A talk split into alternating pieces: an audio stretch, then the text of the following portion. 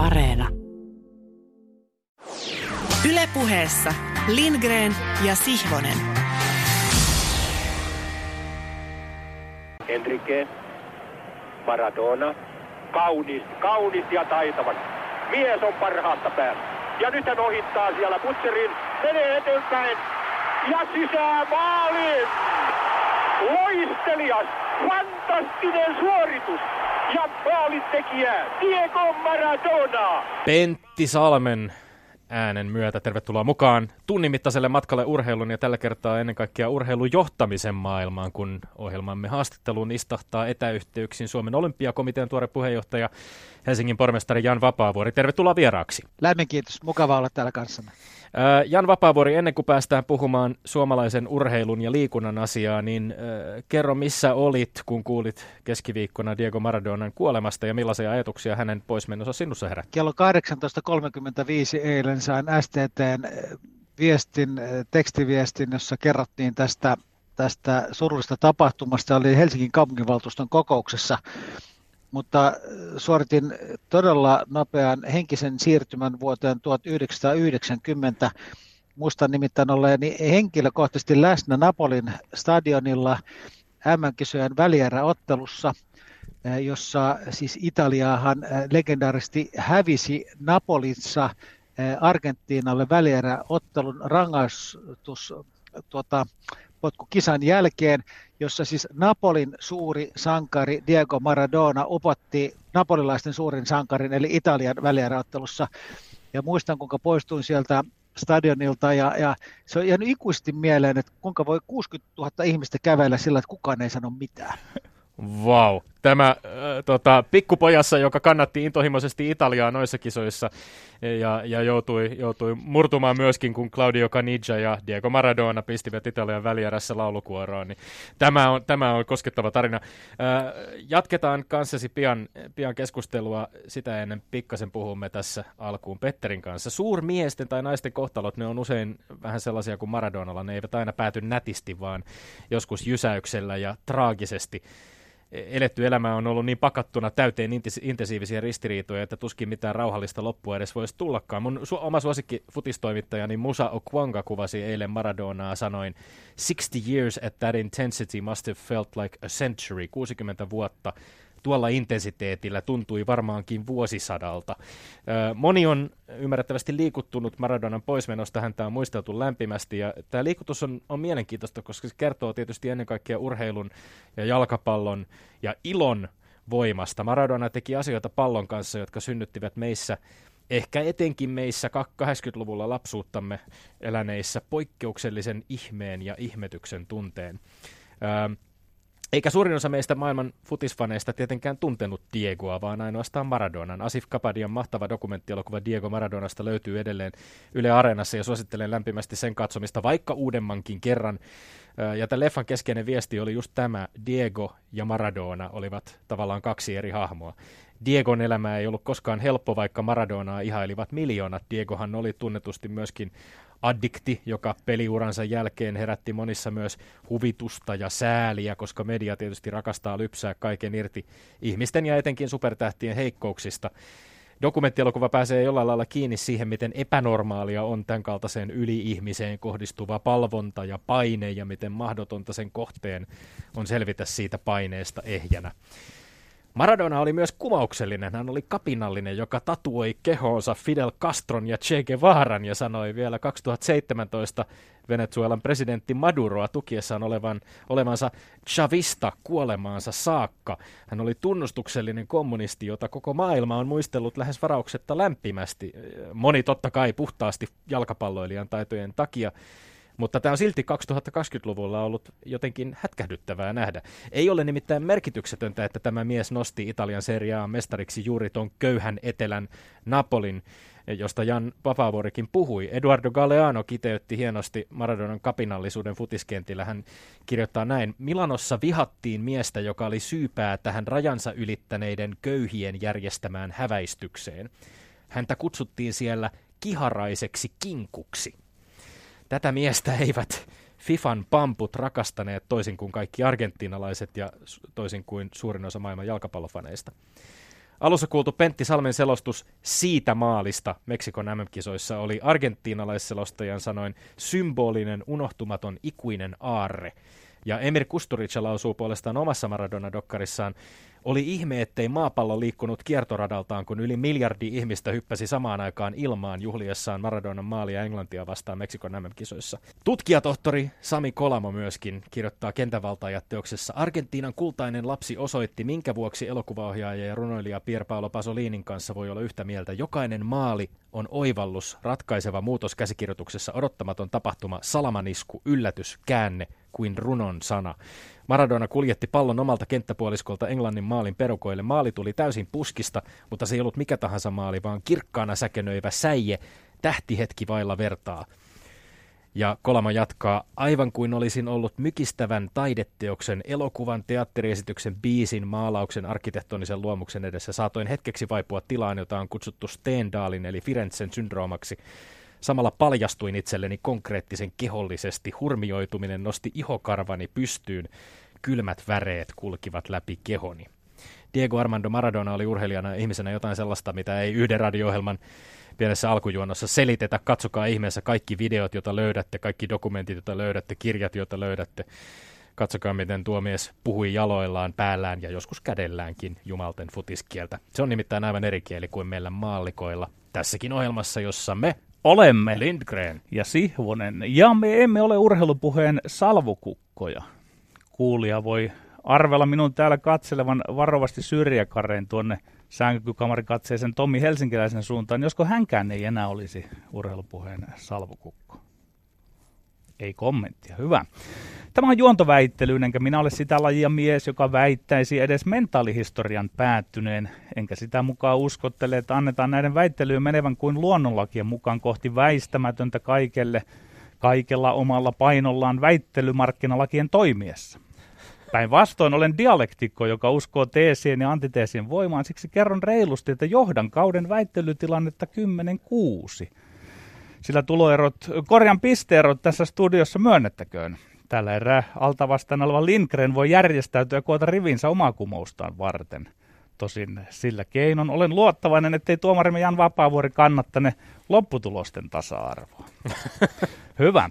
Tunnollinen kuulija, joka osaltaan muodostaa uskollisten kuulijoiden kuulijakuntaa, muistaa, miten kourallisessa edellisiä lähetyksiä olen luennonnut huippurheilun ja huippurheilijan metafyysisestä olemuksesta ja substanssista.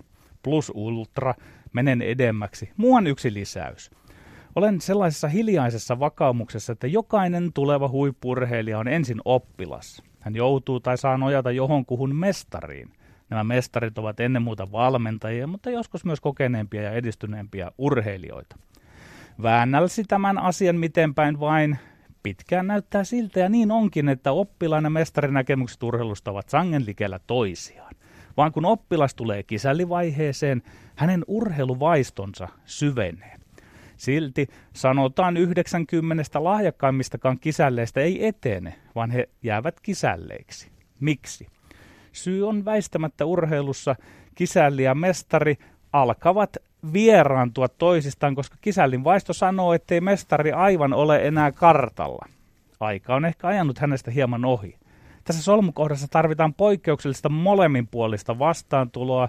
Jos edes toinen niskoittelee, korttitalo romahtaa. Mestarille tekee kipeää, kun hän vuorostaan vaistoa, että kisällin on pian annettava mennä omilleen. Mestarille ottaa koville havaita, että kisälli on saanut vainun uusimmista tendensseistä siitä, mihin urheilu on menossa.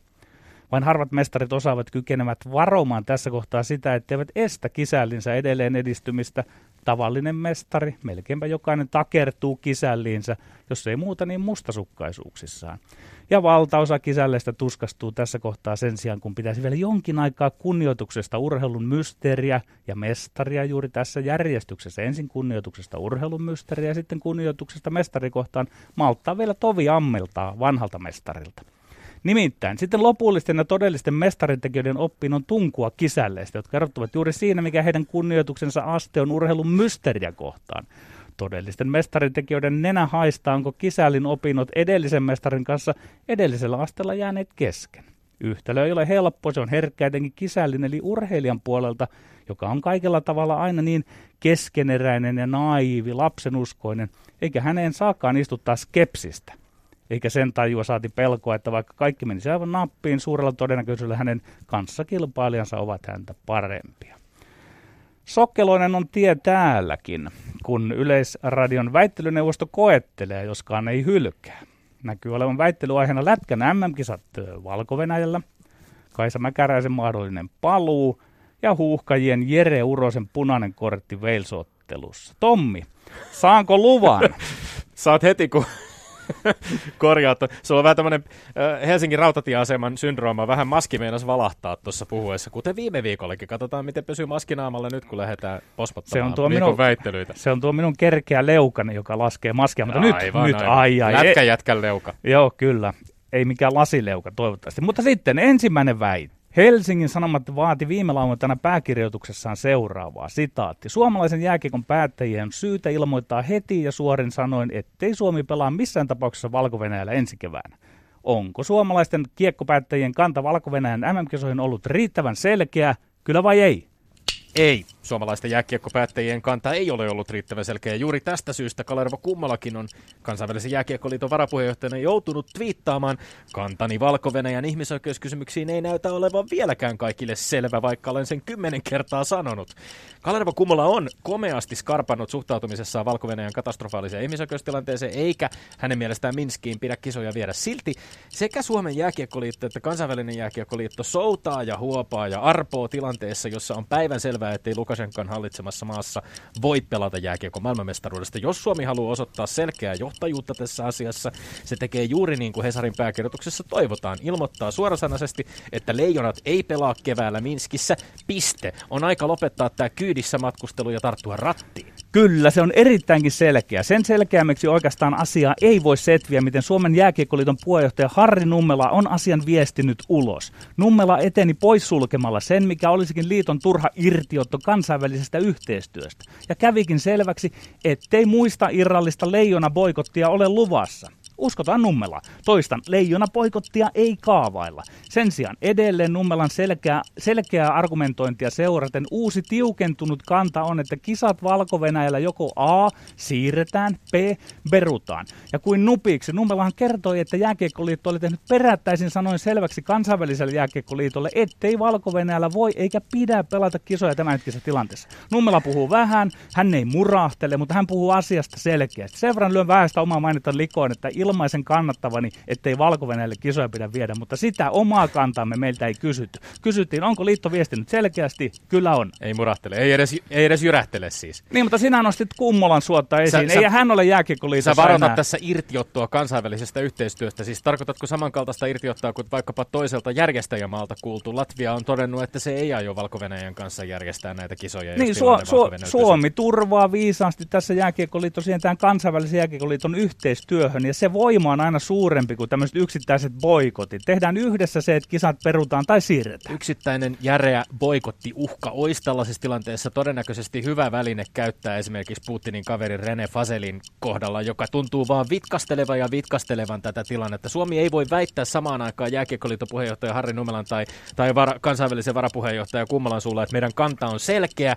jos sitten samaan aikaan ollaan kuitenkin kyydissä tässä IIHFn kans- päätöksenteossa, jossa vaan vitkastellaan, odotellaan koko ajan. Tommi, tuo Putinin kaverit on semmoista naljailua, kun tässä pitää mennä tämä asia edelle ja koota se koalitio, joka päättää, että miten näiden kisojen kanssa toimitaan. Si- sinä olet nyt tämmöinen niinku aktivisti ja aggressiivinen tässä, että toivot niinku aloitteellisuutta yksittäiseltä liitolta. Hyvä, että toivot, että yksi puheenjohtaja menee sinne lippukoulussa. Kyllä, minä olen varmaan niitä, jotka eivät pidä aktivistisanaa minkälaisena kirosanana, vaan päinvastoin kiitän kunniasta, jos tekee.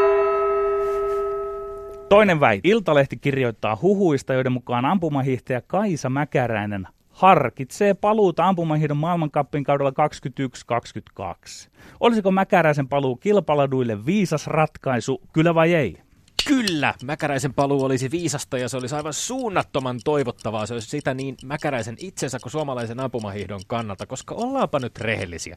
Kaisa Mäkäräinenhän lopetti liian aikaisin liian aikaisin. Hän on lausunut Helsingin Sanomille, että ura olisi voinut jatkua, jos maajoukkueeseen olisi palkattu valmentaja Siegfried Mazet. Tämä, jos mikä, kertoo siitä, että ehkä urheilija kaipasi enemmänkin välivuotta kuin vielä eläköitymistä. Mäkäräinen oli vielä viime kaudella maailmankapin osakilpailuvoittaja. Hänellä oli totta kai paljon heikompiakin kisoja, mutta taso olisi vielä helposti riittänyt kilpailemaan aivan absoluuttisella huipulla tällä kaudella ja tulee varmasti riittämään sitä myöskin ensi kaudella. Mä näen tälle tarinalle Michael Jordan-maisen kauniin lopun, jossa Mäkäräinen palaa ja kruunaa uransa olympiamitaliin Pekingissä helmikuussa 2022. Ei se olisi lemposoikoon viisas ratkaisu. Olkoonkin, että se saattaa olla häneltä Mäkäräiseltä välttämätön ratkaisu. Arvelen, että Mäkäräinen palaa. Hän ei luultavasti ole saanut sielulleen rauhaa siviilissä. Tästä minä olen puhunut täällä, miten huippurheilija solmii kuvannollisen sopimuksen saatanan kanssa, mikä johtaa siihen, että urheilija on urheilijalle aivan kaikki. Sopimukseen ei liiemmin kuulu urko, ulkopuolista elämää urheilusta. Lopettanut urheilija syöksee itsensä kaikkinaiseen äänettömyyteen ja jo paluu alkaa houkutella. Kaisa, kun kuulet tämän, en suosittele sinulle paluuta. Ja sitten taas lopettamista ja uutta tuskaa. Kierre tekisi paluun tavallisen elämään yhä vaateliaammaksi. Minä parhaimmin ymmärrän, että Mäkäräinen palaa ja miksi palaa. Ja sitä kautta oivallan sanoa, ettei se olisi viisas ratkaisu. Urheilun idea on rajallisuudessa. Niillä rajoilla urheilijat voivat melkein aina hetken pahoin. Sen rajan kanssa heilasteleminen on hurjaa leikkiä psyyken kanssa. Siis Mä- Mäkäräinen hakee sielulleen rauhaa ehkä palaamalla, mutta ei olisi viisasta palata. Ei olisi viisasta hakea sielulleen rauhaa. Kyllähän Kaisa Mäkäräinen nyt tietää, ettei se sielulle rauha löytyisi minkään muun kautta kuin sen kautta, että hänellä olisi edelleen mahdollisuus pärjätä, menestyä, voittaa, voittaa ehkä jopa Pekingin olympialaisissa 2022. Ei, minä usko, että se rauha tulee sitä varten, että sitten se lopettaminen on taas joskus tuossa edessä, mutta sinä Tommi olet vähän niin kuin tämmöinen romantikko ja toivot, että olympialaisiin sitten ja niin kuin henkilökohtaisesti. Minä, sinä et niin kuin ajattele häntä niin kuin ihmisenä, minä ajattelen ihmisenä, että Kaisa hyvä, että ota elämä vastaan sellaisen kuin se tulee, koska urheiluerä, urheiluura ei voi loputtomiin No, mutta hän on puhunut siitä nimenomaan, että se semmoinen paine, paineistettu tila on nyt helpottanut sit samaan aikaan kuitenkin siitä, että on ollut vaikeaa totuttautua elämään Kyllä, kyllä, nyt. jälkeen. Hyvä. Tämä kaikki, tämä kaikki yhdistettynä siihen, että hänen aivan varmasti hänen kuntonsa ja taitonsa riittäisivät edelleen kilpailee absoluuttisella huipulla, pelkästään puoltaa sitä, että välivuoden, takaisin, välivuoden jälkeen takaisin kilpailemaan. Ensin jatkamisen heikon menestyksen tuska ja sitten taas vielä uusi lopettaminen. Minä en sitä kannata, mutta minä ymmärrän, että Mäkäräinen luultavasti jatkaa, mutta en kannata ja annan vinkin Kaisalle, että älä hyvä Sä oot ihminen. varmaan huomannut, Petteri, että näitä tapauksia on, jossa urheilija on lopettanut menestyksekkäänkin uransa ja silti kuitenkin vielä palannut ja menestynyt. Kyllä, niitä on, mutta ne ovat ne, mistä ne tarinat kerrotaan. Ne on niitä poi... Kolmas väite. Huuhkajien lohkovoiton ratkaissa Wales-ottelussa punaisen kortin saanut Jere Uronen sanoo Helsingin Sanomien Ari Virtasen haastattelussa. Sitaatti. Kun Harry Wilson kaatui, toivoin tuomarin nähneen sen, että Wilson yritti vetää minua mukaanaansa, että en yrittänyt kaataa. Onko Urosen puolustuspuhe uskottava, kyllä vai ei? Ei. Valitettavasti Jere Urosen puolustuspuhe ei ole uskottava, vaan se kuulostaa enemmän selittelyltä kuin selitykseltä tapahtuneesta. Jokainen, näki tämän pelitilan, joka, jokainen, joka näki tämän pelitilanteen livenä ja lukuisina hidastuksina, pystyi toteamaan, että ulosajo oli sataprosenttisen oikea ratkaisu erotuomarilta. Ja sen takia mä suhtaudun aika innokkaasti tähän artikkeliin, jossa pahan virheen liian varhaisessa vaiheessa ottelua tehnyt puolustaja kertoisi tästä tilanteesta omasta näkökulmastaan. Mä en voi kuvitellakaan, miten nopeasti jalkapallokentällä pelitilanteessa pitää tehdä ratkaisuja, mutta sen pystyn omilla silmilläni toteamaan, että Jere Uronen jää tässä tilanteessa Harry Wilsonin taakse. Alimpana pelaajana hän sen jälkeen kiskaisee tätä, har- tätä hartiasta takapäin niin, että Wilson kaatuu. Artikkelissa mielenkiintoisinta antia oli itse asiassa kuulla, miten joukkuetoverit reagoivat Urosen anteeksi pyyntöihin, mutta tämä kuvaus itse tapahtuneesta meni enemmän totuuden venyttelyn puolelle. Kyllä, se on hyvinkin uskottava, jopa riipaiseva kaikessa avoimuudessaan. Silläkin riskillä, että hänen lyötäisiin selittelijän leima. Olen yrittänyt pelinauhaa kelata ja verrannut näkemäni Urosen todistukseen. Tilanne menee sanasta sanaan, kuvasta kuvaan. Uronen tekee sekunnin kymmenyksen kestävän virhearvion ja yksi perhanan väärä askel, minkä hän myönsikin ja analysoi. Esitti olevansa pelaaja, joka haluaa puolustaa eteenpäin. Urosen puolustuspuheen helmi on, miten hän avaa asetelman paitsi omasta, myös Wilsonin näkökulmasta. Wilsonilla päässä syttyy lamppu. Hän ajattelee samassa sekunnin kymmenyksestä, että sitä voi kuvata nimittäin kahden vastakkain pelaavan huikean äänettömänä vuoropuhelena. Wilsonin ajatus hänen päässään. Nyt heti läpijuoksu, käytän vähän susikättä, yritän etupuolelle, mutta jos pakki nykää se, kavastan kortin. Urosen ääni taas pään sisällä himputti. Se ottaa minut niin sanotusti reppuselkäänsä, äkkiä irti, ja olen Wilsonin ansassa muuten. Ja ansa laukesi. Punainen kortti vilahti, Uronen ulos. Urosen puolustuspuheenvuoro oli paitsi uskottava, myös informatiivinen. Minä lätkä jätkänä opin valtavasti futiksen tuosta yksi vastaan yksi tilanteen anatomiasta. Siitä mä oon samaa mieltä. Kyllä mäkin opin siitä paljon. Mä opin siitä myöskin sen, Kuuntelin että, sinua, niin sinä et ole loppunut mitään. Sä, sä käytit itse, Petteri, sanaa selittely. Ja, ja tässä oli muun muassa tällaisia lauseita, kun vastustaja sai paidastani kiinni, otti minut reppuselkään. Ei tarvitse olla juuri lainkaan kontaktia, että vastustaja voi mennä maahan. Ja samaan aikaan, Uronen, samaan aikaan Uronen toteaa, että useita kertoja hän toistaa siinä artikkelissa, ettei halunnut kaataa vastustajaa. Se oli mun mielestä aivan överiksi niin se ei, ei, niin, ei, ei, kun se, se ei ollut se alkuperäinen tarve. Toki hän sitten, kun hän häviää ja tekee sen virheen, sinä olet lukenut nyt väärin, sinä et sittenkään luottanut opiksi siitä, että mitä tuossa yksi yksi tilanteessa tapahtuu. Ja kun siinä on se vastustajakin, joka pääsee sen kymmenyksen aikana vähän edelle, niin se, tämä on se hieno seuraus. Se, oli hieno, se, todistus, niin se oli hieno todistus, Petteri, lähinnä siitä, miten urheilussa totuus vaihtelee aina kertojasta, kertojan näkökulmasta. Niin, mutta tässä se ei nimenomaan vaihdellut, kun siinä otettiin molemmat huomioon. Ja sitten hän myönsi raakan virheensä, mutta sitten kertoi, että mitä sen jälkeen lähtee loogisesti tapahtumaan, kun otetaan yksi niin, ykkönen man on man. Ehkä mielenkiintoisempaa olisi ollut, että miten Uronen olisi voinut peruuttaa. Hän epäonnistui tässä päätöksenteossaan itse tässä nopeasti tulleessa tilanteessa. Se on sellaista, mitä futiksessa tapahtuu, mutta hän olisi voinut peruuttaa. Ah. Yle puhe. No niin, Jan Vapaavuori, ota ohjat käsiisi haluamassasi järjestyksessä. Täytyy sanoa, että oli, oli valtavan viihdyttävää ja on, on, on kyllä mielenkiintoista havaita, kuinka ihmiset oppivat taistelemaan epätoivoistenkin teorioiden puolesta. Ensimmäinen väittämä jäi, tai väittely jäi kiinnostamaan se, että kumpikaan teistä ei oikein määritellyt sitä, mikä on päättäjä. Että onko päättäjä Nummela vai onko päättäjä Kummola vai onko päättäjä Nummela vai Kummola vai molemmat heistä vai jompikumpi heistä. Ja onko kumpi on tärkeämpi päättäjä, suomalainen päättäjä suomalaisessa jääkiekkoliitossa vai suomalainen päättäjä kansainvälisessä jääkiekkoliitossa. Mutta täytyy kuitenkin sanoa näin, että että tässä epätoivoisessa tilanteessa minusta Petteri puolusti ehkä kuitenkin pikkasen paremmin, hieman epätoivoisempaa väittämää. yes, mielellään yksin Eli sitten jälki, toisessa taas täytyy sanoa näin, että, että vähän palaten Maradonaan, niin, niin uskaltaisin väittää tai ainakin vahvasti olla sitä mieltä, että esimerkiksi Lionel Messi on ehkä kuitenkin ollut legendaarisempi tai parempi jalkapallolle kuin Diego Maradona, mutta uskon silti, että kun Messi aikanaan menehtyy, niin siitä ei tule samanlaista maansurua kuin Maradonasta, joka opetus on se, että, että urheilu on muutakin kuin taitoja, se on, se on draamaa, se on tarinoita, se on, se on, se on tunnetta, ja, ja tuota, totta kai Mäkäräisen pitää palata kilpalaiduille. Se on ihan itsestään selvää, eli täytyy sanoa, että, että tässä Tommi voi ilman, ilman muuta vei voiton tässä niin toisessa tarinassa. Yksi yksi. E, eli tilanne on yksi yksi ja, ja sitten e, tuota, kolmas ratkaiseva oli hieman haastava ja sanoisin näin, että, että koripallo äänin 92-89 sitten kuitenkin lopulta tämän kisan vei vei sitten kuitenkin Tommi. Ai! Ja, ja, ja, ja, ja, ja tota, se, se johtuu ihan puhtaasti siitä, että, että niin kuin kaikki veikkauksissa tietävät, että kun he laativat vedonlyöntikertoimia tapahtumille, missä on suomalaisia urheilijoita, niin, niin suomalaiset vedonlyöjät eivät osaa olla objektiivisia, vaan lyövät aina suomalaisen puolesta.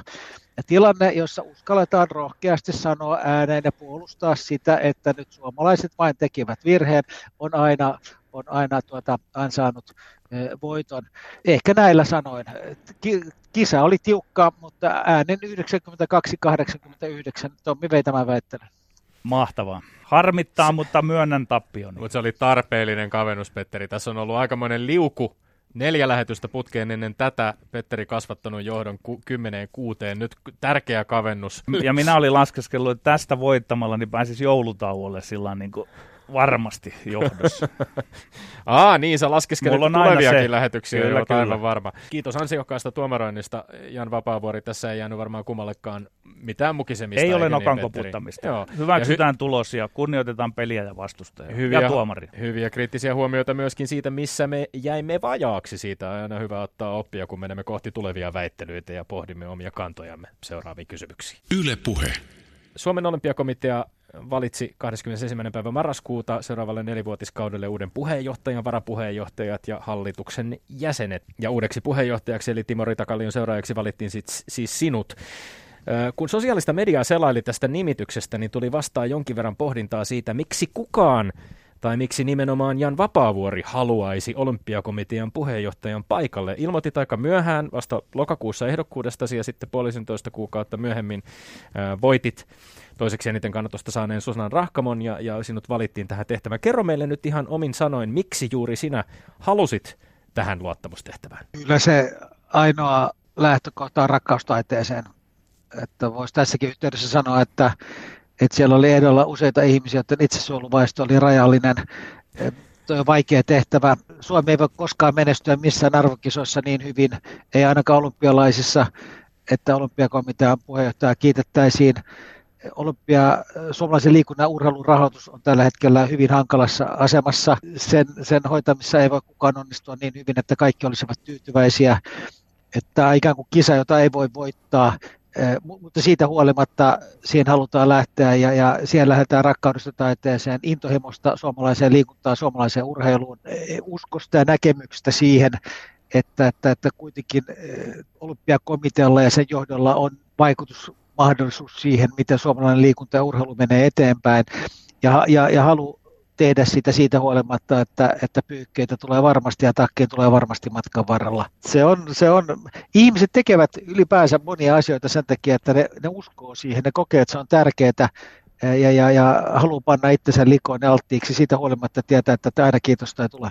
Eikö ole toisaalta niin, että usein se ihminen, joka ensisijaisesti on saanut pyyhkeitä, kuten totesit tuossa, että Suomi ei välttämättä menesty ihan niin hyvin kuin odotetaan, on, on huippuurheiluyksikön johdossa oleva ihminen si, siinä tilanteessa. Ollaan, ollaan aikaisemmin nähty sekä Mika Kojonkosken että, että Lehtimäen olevan, olevan siinä epäkiitollisessa asemassa, että joutuu selittelemään, miksi Suomi ei pärjännyt paremmin, kun taas sitten puheenjohtaja ehkä voi pysyä eh, vähän enemmän, enemmän sivussa tältä kritiikiltä voi olla, voi olla näinkin. Toisaalta mä itse uskon siihen, että, että vaikka on varmaan niin rehellistä myöntää, että, että olympiakomitean puheenjohtajalla on vain kovin välinen mahdollisuus vaikuttaa siihen, mikä on huippurheilumenestys ainakaan lyhyellä aikavälillä.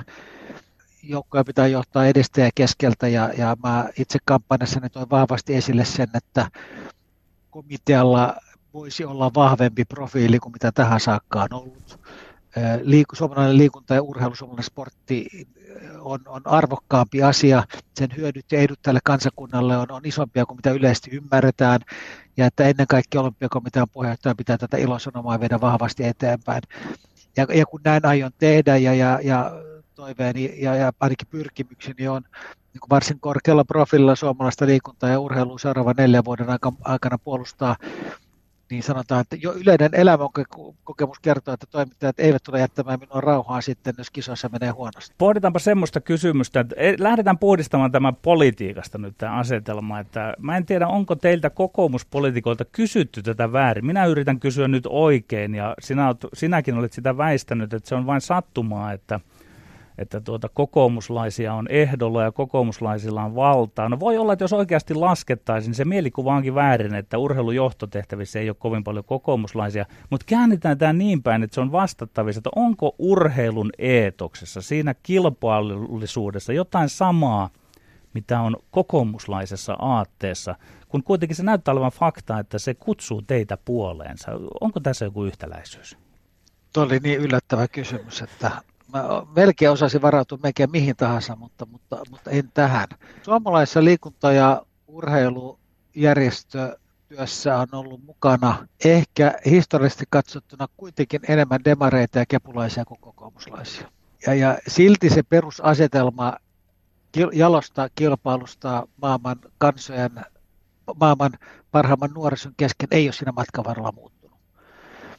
Et kyllä mä palaisin edelleen tähän lähtöruutuun että, että tässä maailman hetkessä on sattumaa, että, että tuota, iso osa tässä kisassa mukana olleista tulee niin sanotusti samasta urheiluseurasta, kun ne matkan varrella ovat kuitenkin tulleet pääosin muista urheiluseuroista. No yksi kritiikin kohde, kun käytiin läpi teitä ehdokkaita, jotka, jotka tähän tehtävään pyrki, teitä oli kuitenkin siellä kolme kokoomuksen poliitikkona tunnettua henkilöä sekä neljäs, jonka, jonka taustoistakin voidaan, voidaan löytää Helsingin kaupunkia johtanut kokoomuslainen isä. Niin tota, m- miten vastaat heille, jotka, jotka kritisoivat ehkä tätä asetelmaa, että, että tämän joukon, joka vaikkapa nyt tähän tehtävään Suomen olympiakomitean puheenjohtajaksi oli hakemassa, olisi ollut hyvä olla ehkä monipuolisempi kuin mitä se, mitä se nyt tällä kertaa sattui sitten olemaan. Eihän tuosta voi eri mieltä olla, mutta ei voi silti tehdä sen tyyppistä johtopäätöstä, että minun olisi pitänyt olla tulematta ehdolle sen takia, että oli jo kokoomuslaisia ehdolla. Eikä ketään, ketään muutakaan voi kieltää olemasta ehdolla sen takia, että siellä on jo jotain muita, jotka ovat eh, jollain lailla samasta viiteryhmästä. Sen niin hyväksyn ja, ja, ja ymmärrän ja, ja ajattelen itsekin ehkä, että valintatilanteen kannalta voisi olla hyvä, että, että on, on, on tuota ehdokkaita laajemmin erilaista viiteryhmistä. Mutta sitten taas toisaalta on myös tärkeää ikään kuin olla puolue politisoimatta liikuntaa ja urheilua. Ja, ja on, on ehkä niinkin, että jos siellä olisi ollut selkeästi ehdolla yksi kokoomuslainen ja yksi vihreä ja yksi RKP-läinen ja yksi kepulainen, niin, niin e, sitten päätöksentekoon olisi saattanut vaikuttaa sen tyyppiset motiivit ja näkemykset, jotka eivät taas liikuntaan ja urheiluun Mä oon tehnyt tosi paljon yhteistyötä historiani aikana niin, niin urheilu- ja liikuntamaailmassa vaikuttavien demareiden kuin keskustalaisten kuin vihreidenkin kanssa. Ja, ja, ja heidän kanssaan on ollut paljon enemmän yhdistäviä tekijöitä kuin sitten jotenkin kokoomuslaisten tai demareiden tai vihreiden kanssa, jotka eivät ole olleet tässä liikuntamaailmassa mukana. Et, et, kyllä tässä liikunta ja urheilu yhdistää tässä tapauksessa enemmän ja vahvemmin kuin sitten puoluepoliittinen kanta. Vielä ehkä yksi tähän valintaprosessiin liittyvä kysymys, jos käännetään perspektiiviä sitten taas näistä, käännetään ne, se puolueista ö, oikeastaan niin kuin urheilulajeihin, ö, niin sinä onnistuit lokakuussa ehdolle asettuessasi saamaan puolelle aika laajan kannatuksen lajiliittojen parissa.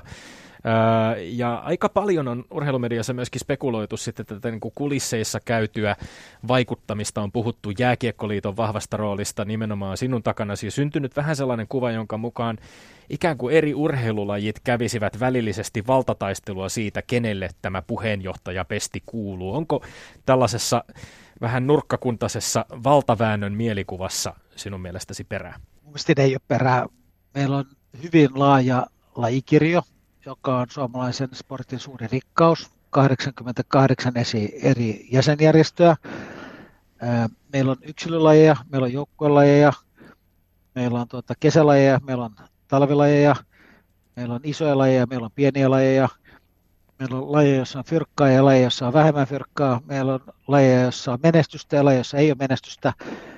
Ja silti pitää ymmärtää, että me ollaan kaikki samaa isoa uutta niin perhettä ja että, että olympiakomitean puheenjohtajan aivan erityisesti pitäisi pyrkiä olemaan niin mahdollisimman tasapuolisesti koko tämän liikkeen puolesta puhuja. Ja, ja mä uskon, että se ehkä oli sitten myös yksi niitä minun vahvuuksiani tässä kisassa, että en leimallisesti kuitenkaan ollut minkään lajin edustaja. Siitä huolimatta, että isot pallonlajit minua tähän, tähän ehdotti, niin, niin tiedetään, että on historiassa ne ollut kuitenkin yksilölajin, eli yleisurheilun palveluksessa ihan työ, työs, työkseni ja että, että, että, että harrastan monia yksilölajeja. Ja, ja, ja, ja tämä on tärkeää niin ymmärtää ja se on aivan erityisen tärkeää minulle, mutta itse asiassa voisi sanoa koko olympiakomitean hallitukselle, riippumatta mistä he tulevat, että sen jälkeen, kun he tulevat valituksi olympiakomitean hallitukseen, heidän tehtävänsä on irtaantua siitä omasta taustaryhmästään ja ymmärtää koko suomalaisen liikunnan urheilun yhteinen iso etu. Se on sitten kuitenkin sattumaa, että mistä tullaan. Että tota, minä en tule oikein niin mistään lajista, ja, ja eikö niin, Timo Ritakallio tuli suunnistuksesta, ja Talarmo oli purjehtija, ja, ja Ripanieminen oli yleisurheilija, mutta ehkä enemmän kuitenkin historioitsija ja, ja urheilumuseoihminen ja veikkauksen toimitusjohtaja. Et jokainen tarina on aina, aina erilainen, ja tämän tyyppistä niin lajien välistä vastakkainasettelua ei pidä näihin rakentaa. No laskujeni mukaan kuusi miestä, kuusi naista, urheilijoita, entisiä urheilijoita eri lajeista, urheilujohtajia, pitkän linjan poliitikkoja, ison kaupungin operatiivinen johtaja, Helsingin väistyvä pormestari peräsimessä. Millainen hallituskokoonpano tämä olympiakomitean uusi hallitus on uuden puheenjohtajan mielestä? Aika isoja muutoksia tuli kuitenkin koko olympiakomitean hallituksen koostumukseen. Miten tämä vaikuttaa niihin lähtökohtiin, josta, josta sinä lähdet omaa työtäsi rakentamaan? Olympiakomitean kaikki jäsenjärjestöt on yhdessä valinneet hallituksen hallituksen, niin minä en voi olla mitään muuta mieltä siitä kuin, että, että valittiin paras mahdollinen. Rehellisesti sanottuna, niin minusta ei välttämättä ole hyvä ratkaisu, että kaikki vaihtuu kerralla. että nythän taisi käydä niin, että 13 henkisestä hallituksesta, niin itse asiassa oliko näitä jopa vain kolme niin vanhaa jatkuu. Ja se on, se on harvoin hyvä asia missään organisaatiossa, että liian moni vaihtuu kerralla. Ja, ja tuota, tämä on minusta niitä asioita, joita meidän pitäisi miettiä jatkossa, että voitaisiinko esimerkiksi rakentaa sellainen järjestelmä, että kahden vuoden välein vaihtuu puolet tai jotakin tämän kaltaista. Et siellä on osaavaa, kykenevää väkeä, kokenutta väkeä, ne on ollut monissa tuota, erilaisissa mittelyissä mukana, enkä mä epäile hetkeäkään sitä, etteikö siinä päästäisi nopeasti ja hyvin vauhtiin.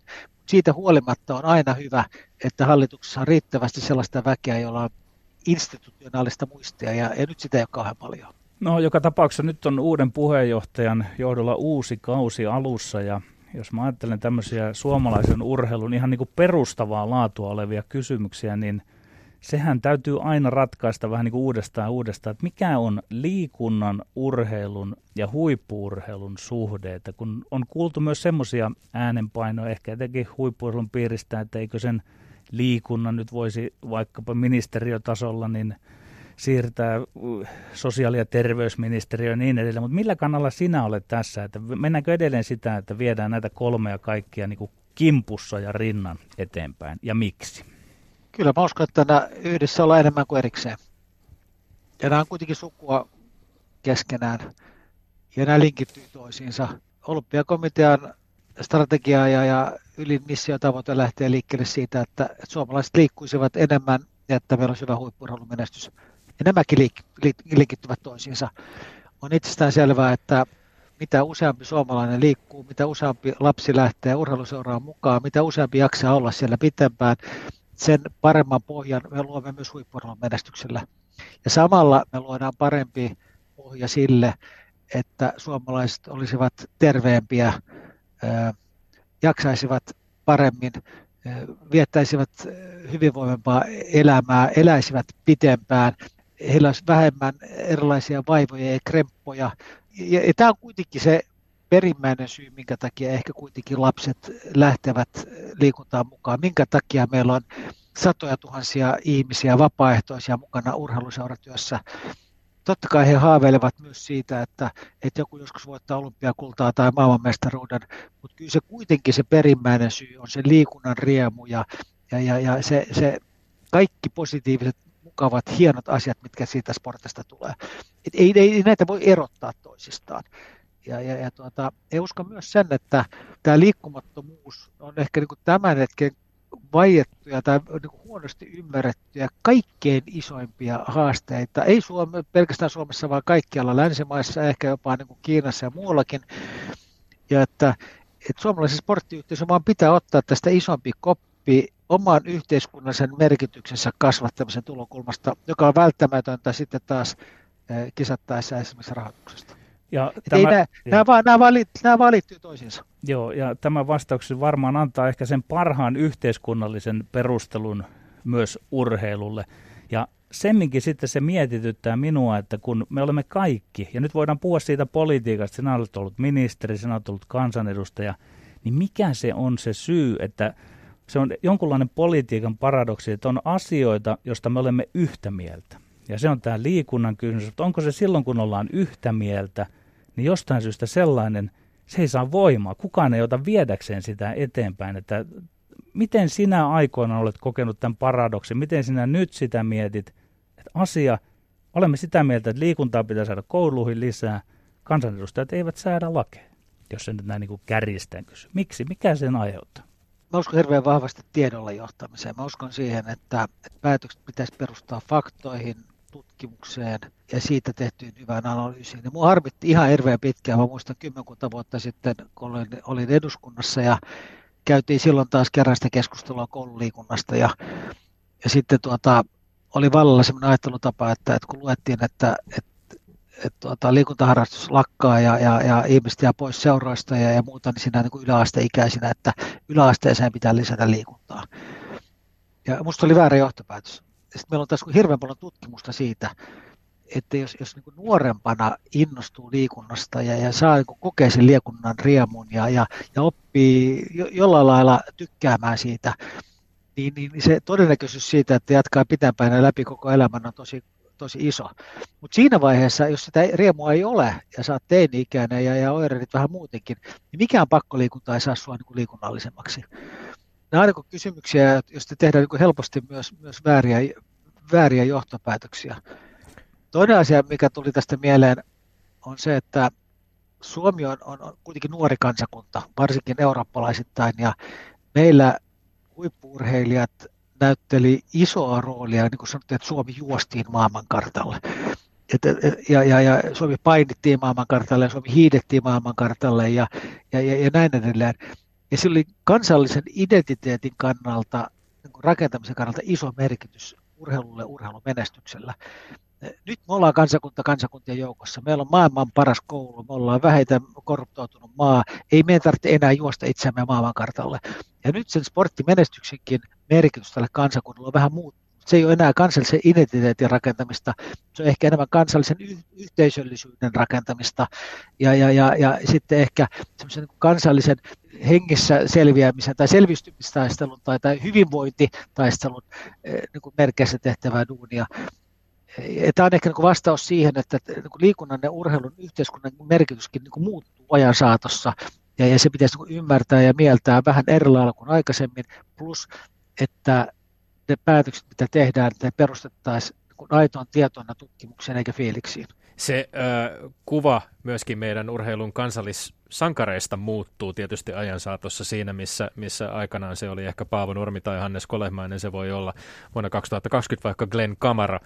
Sä oot puhunut myöskin siitä, siitä merkityksestä, mikä urheilulla voi olla esimerkiksi integraatiolle suomalaiseen yhteiskuntaan ja, ja varmaan semmoiseen niin inklusiivisuuden tunteeseen ylipäänsä mahdollisuuksiin, mitä, mitä ihmisillä, jotka ovat ehkä jotain muuta reittiä päätyneet tänne kuin asumalla täällä perheineen tai sukuineen sata vuotta, Ni, niin minkälainen merkitys sun mielestä tällä on, kun, kun ajatellaan sitä suomalaista kansallisidentiteettiä ja urheilua 2020-luvulle mentäessä? Mä oon sekä ministerinä että pormestarina joutunut paljon miettimään ja, ja toimimaan tämän niin kuin integraation kysymyksen ympärillä, että, että miten maahanmuuttajataustainen väestö integroituu yhteiskuntaan. Se, mistä yleensä puhutaan, että siinä on kaksi keskeistä asiaa, että siinä on kysymys tuota kielitaidosta ja sitten siinä on kysymys työpaikasta.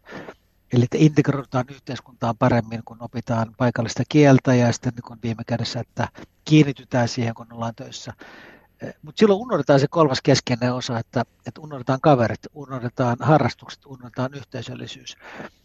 Ja, ja, ja, sillä, että, että maahanmuuttajataustainen väestö ystävystyy kantaväestön kanssa, äh, ikään kuin omaksuu samoja ajattelutapoja, oppii ymmärtämään toisiaan, niin se saattaa sitten kaikkein luontevin kuitenkin tulla harrastusten kautta. Ja, ja tässä suhteessa voi sanoa, että, että liikunnalla ja sportilla, ehkä aivan erityisesti joukkourheilulla on aivan poikkeuksellisen iso merkitys niin, niin erilaisten niin vastakkainasettelujen niin estäjinä ja lievittäjinä ja, ja keskinäisen ymmärryksen parantajina ja, ja, ja monilla sen tyyppisillä asioilla, jotka, jotka sitten terveellä tavalla kehittää tätä meidän arvomaailmaa ja, ja ja, ja tuota, osaltaan taistelee vastaan sellaisia ikäviä ilmiöitä, joita yhteiskunnassa ihan riittävästi. Ikään kuin kampanjan tai puhe, puheenjohtajavaalin kampanjan vaiheessa myönsitte kaikki kandidaatit Hesarille haastatteluja siinä ja tota, sinä nostit esiin urheilun etiikan kysymyksiä, näitä kiusaamistapauksia, sitä, että urheilijat ovat kokeneet mielenterveysongelmia. Nyt sinut on valittu sinne. Minkälaisia ajatuksia sinulla on, että mitä haluaisit lähteä ja miten viemään näitä asioita eteen? Tuota, me eletään epätäydellisessä maailmassa. Täällä kiusataan ihmisiä, täällä fuskataan, täällä on erilaisia ongelmia ihmisillä. Se on realismia, se on niin pakko myöntää.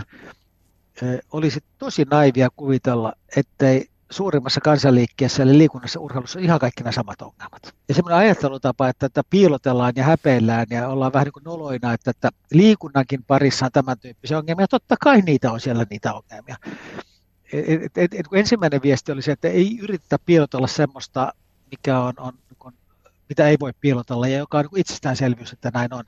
Päinvastoin yritetään miettiä sitä toista suunnasta, että koska liikuntaan kuitenkin liittyy paljon positiivisia asioita, siihen liittyy urheilijoita, ihmisiä, joilla on niin valtava esikuvavaikutus, jotka itse omalla nimellään tai jollain muulla tavalla tietystä asioista puhuessaan saattaa tuottaa lievitystä ja, ja, ja, ja voimaannuttaa tuhansia tavallisia ihmisiä ympäri tätä yhteiskuntaa, niin, niin ennenkin, ennemminkin kannustetaan puhumaan näistä haasteista sen sijaan, että, että niitä yritetään ikään kuin vähän kiusa, kiusautuneita vältellä.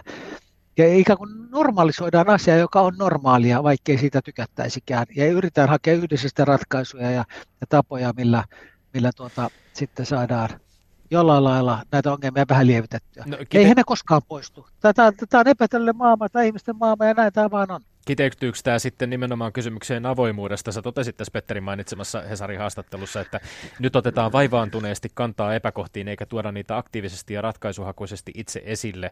Mua, mua kiinnostaa ehkä kuulla vähän, miten, millaisena sä näet nimenomaan olympiakomitean roolin tässä, mitä sen tulisi konkreettisesti tehdä tai lausua, ja, ja näetkö, että urheilun ongelma on mä vähän tulkitsin tuota sun puheenvuoroa niin, että, että itse ainakin olen, olen saanut sellaisen vaikutelman, että usein lajiliittojen parissa, urheilun parissa on vähän niin kuin yritetty lakasta maton alle näitä ongelmia, että ei tällaista tapahdu, kun, kun on päivän selvää, niin kuin sanoit, että aivan kuten muillakin yhteiskunnan osa-alueilla, niin myös urheilussa tapahtuu häirintää, tapahtuu kiusaamista. En mä tiedä, miten se ihan konkreettisesti hoitaisi tai mitä siinä pitäisi tehdä, mutta ehkä pitäisi kannustaa ennemminkin puhumaan ongelmista kuin, kuin pielottelemaan niitä. Aina, ainahan se vaatii rohkeita ihmisiä, rohkeita yksilöitä, jotka rakentavalla tavalla haluaa tuoda haasteita ja ongelmia esille, mutta että pitää ennemminkin kannustaa siihen kuin asioiden piilotteluun. Sitten on viime kädessä aina yksittäistä ihmistä kiinni, että miten he haluavat oman tarinansa tuoda.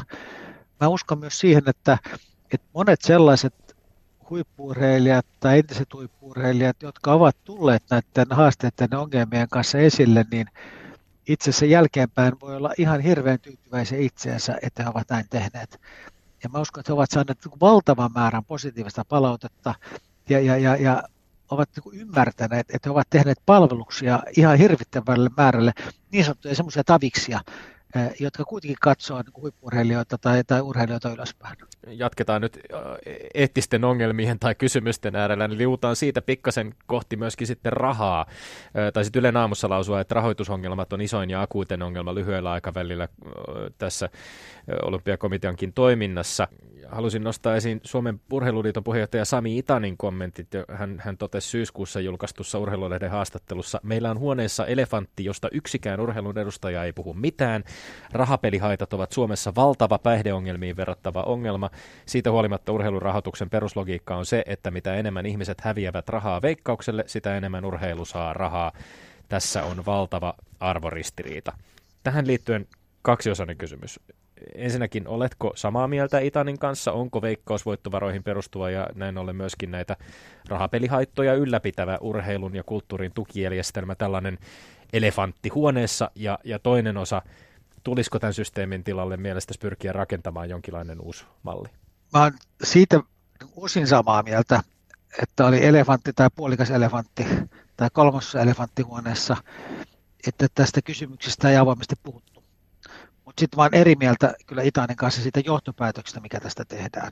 Pitää ensinnäkin muistaa niin tosi, tosi, tosi pitkä historia. Eli, eli Veikkaus on perustettu aikoja aikoja sitten nimenomaan tuottamaan varoja suomalaisen liikunnan ja urheilun eteen.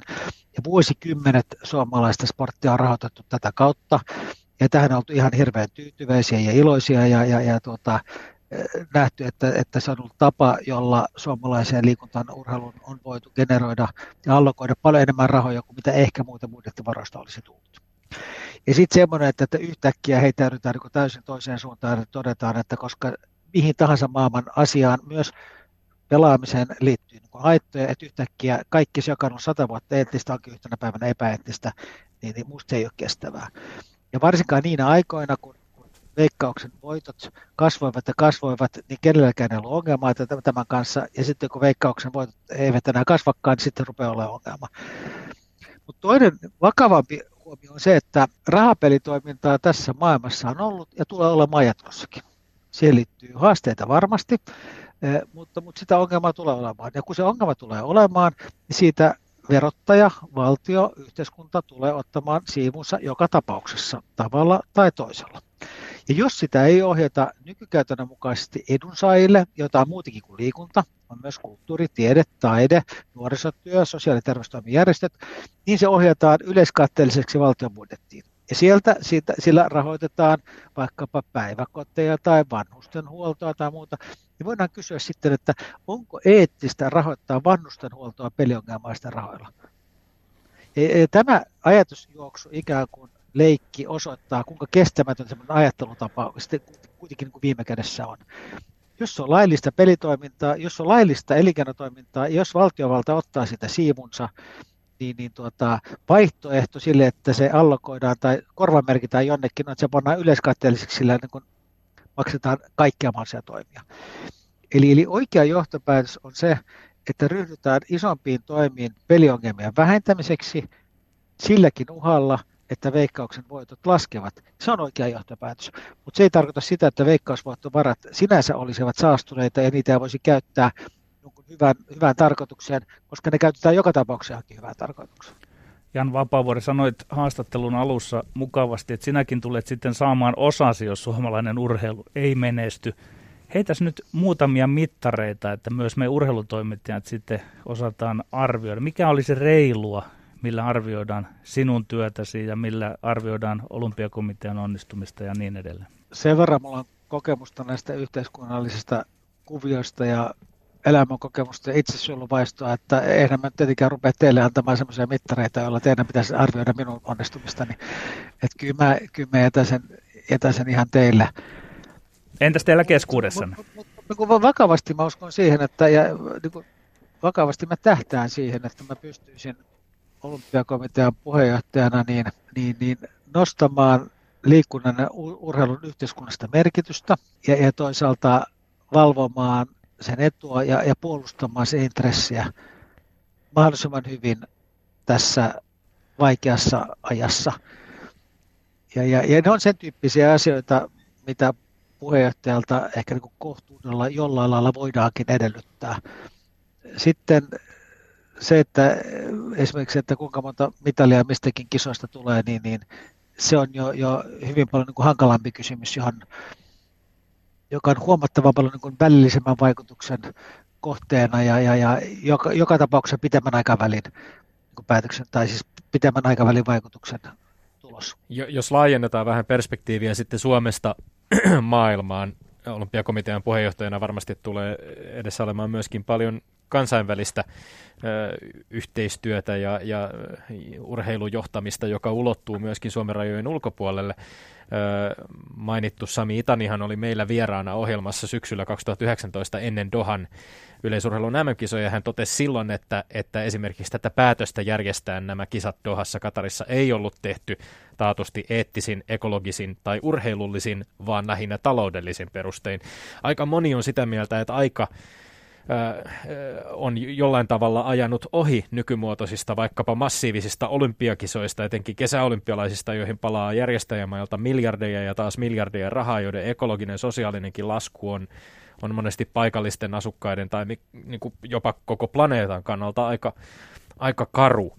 missä näet, että me tavallaan niin kuin, koko maailmanlaajuisesti mennään tällä hetkellä si- siinä, niin kuin, siinä ruletissa, jo, jota, jota pyöritetään siinä huippuurheilun ruljanssissa, jossa, jossa suomalaisetkin urheilijat ovat mukana. On, onko menty liian pitkälle?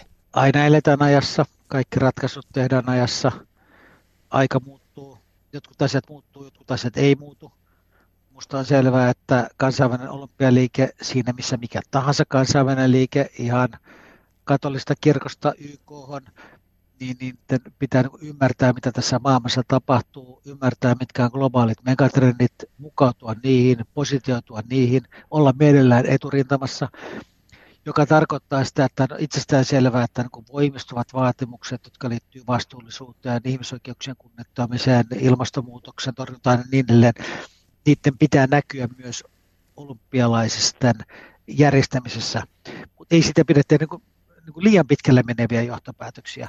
Että mä sitten kuitenkin uskon myös siihen, että olympiakisat, varsinkin kesäolympiakisat, jotka on aivan ylivoimaisesti merkittävin tapahtuma koko maailmassa, melkein millä tahansa mittarilla mitattuna, niin, niin kysymys ei ole siitä, että pitääkö ne lakkauttaa vai ei, vaan kysymys on siitä, että miten niiden pitää niin asteittain niin kuin mukautua muuttuvaan maailmaan tavalla, jolla ne pystyy niin maksimaalisesti ylläpitämään sitä arvostusta, jo, jo, joka niillä on ollut sieltä vuodesta 1896 alkaen. Olet puhunut siitä, että, että huippu, tai su, suomalaisen urheilun pitää pystyä tavallaan perustelemaan itsensä myöskin suomalaiselle yhteiskunnalle. On, onko huippurheilu, on, onko esimerkiksi lajiliitot meillä onnistunut hyvin perustelemaan, minkä takia urheilua tai suomalaisurheilijoita pitäisi tässä ajassa tukea? Oli kyse sitten niin kuin ministeriön kautta kanavoidusta rahoituksesta tai yksityisestä rahoituksesta. mitä, mitä sellaista merkitystä urheilu tuottaa yhteiskunnalle, että siihen kannattaa myöskin satsata? Huippuurheilusta nimenomaan, jos, jos puhutaan. Niin, se sanoa, että jos puhutaan liikunnasta laajemmin, niin se on tavallaan helpompi keissi, koska siihen liittyy kansanterveydellisiä, kansantaloudellisia, sosiaalisia, yhteisöllistäviä ja muita tekijöitä. Ei ehkä niin huippuurheilua voisi jollain lailla viitata myös vaikkapa kulttuuriin. Se on ihmisille virikkeitä, elämyksiä, aikaansaavaa, osin, osin viidettä, osin ehkä vähän syvällisempiäkin tota, elämyksiä aiheuttavaa. Ja, ja, ja ihan, ihan samalla periaatteella, kun me, me, me tuetaan operoita tai orkestereita tai teattereita, jotka perustuu kuitenkin siihen, että, että, että pyritään olemaan tosi hyviä, pyritään olemaan parempia kuin muut, pyritään tuottamaan sisältöä, elämyksiä, jotain nautintoa ihmisille, niin, niin minusta huippuurheilu on monella tapaa tähän rinnastettavaa. Totta kai niissä on myös niin eroja, mutta tuota, yhtäläisyydet ovat isompia kuin erot.